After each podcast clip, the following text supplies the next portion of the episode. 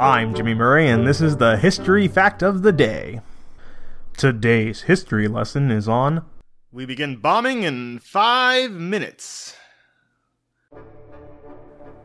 We begin bombing in five minutes is the last sentence of a controversial off the record joke made by US President Ronald Reagan in 1984 during the Cold War. While preparing for a scheduled radio address from his vacation home in California, President Reagan joked with those present about outlawing and bombing Russia. This joke was not broadcast live, but was recorded and later leaked to the public. The Soviet Union denounced the president's joke, as did Reagan's then opponent in the 1984 United States presidential election, Walter Mondale.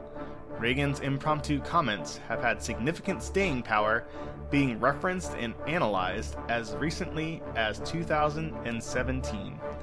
It was prior to the peach itself, while the president was joking with the National Public Radio audio engineers during soundcheck, that he ripped on his own speech saying, My fellow Americans, I'm pleased to tell you today that I've signed legislation that will outlaw Ru- Russia forever.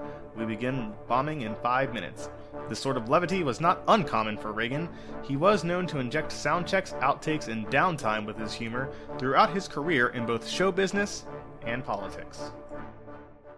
I'm Jimmy Murray. Thanks for listening to History Facts on the Kid Friendly Network. Music is by Kevin MacLeod. Executive producer Chris Krimitsos.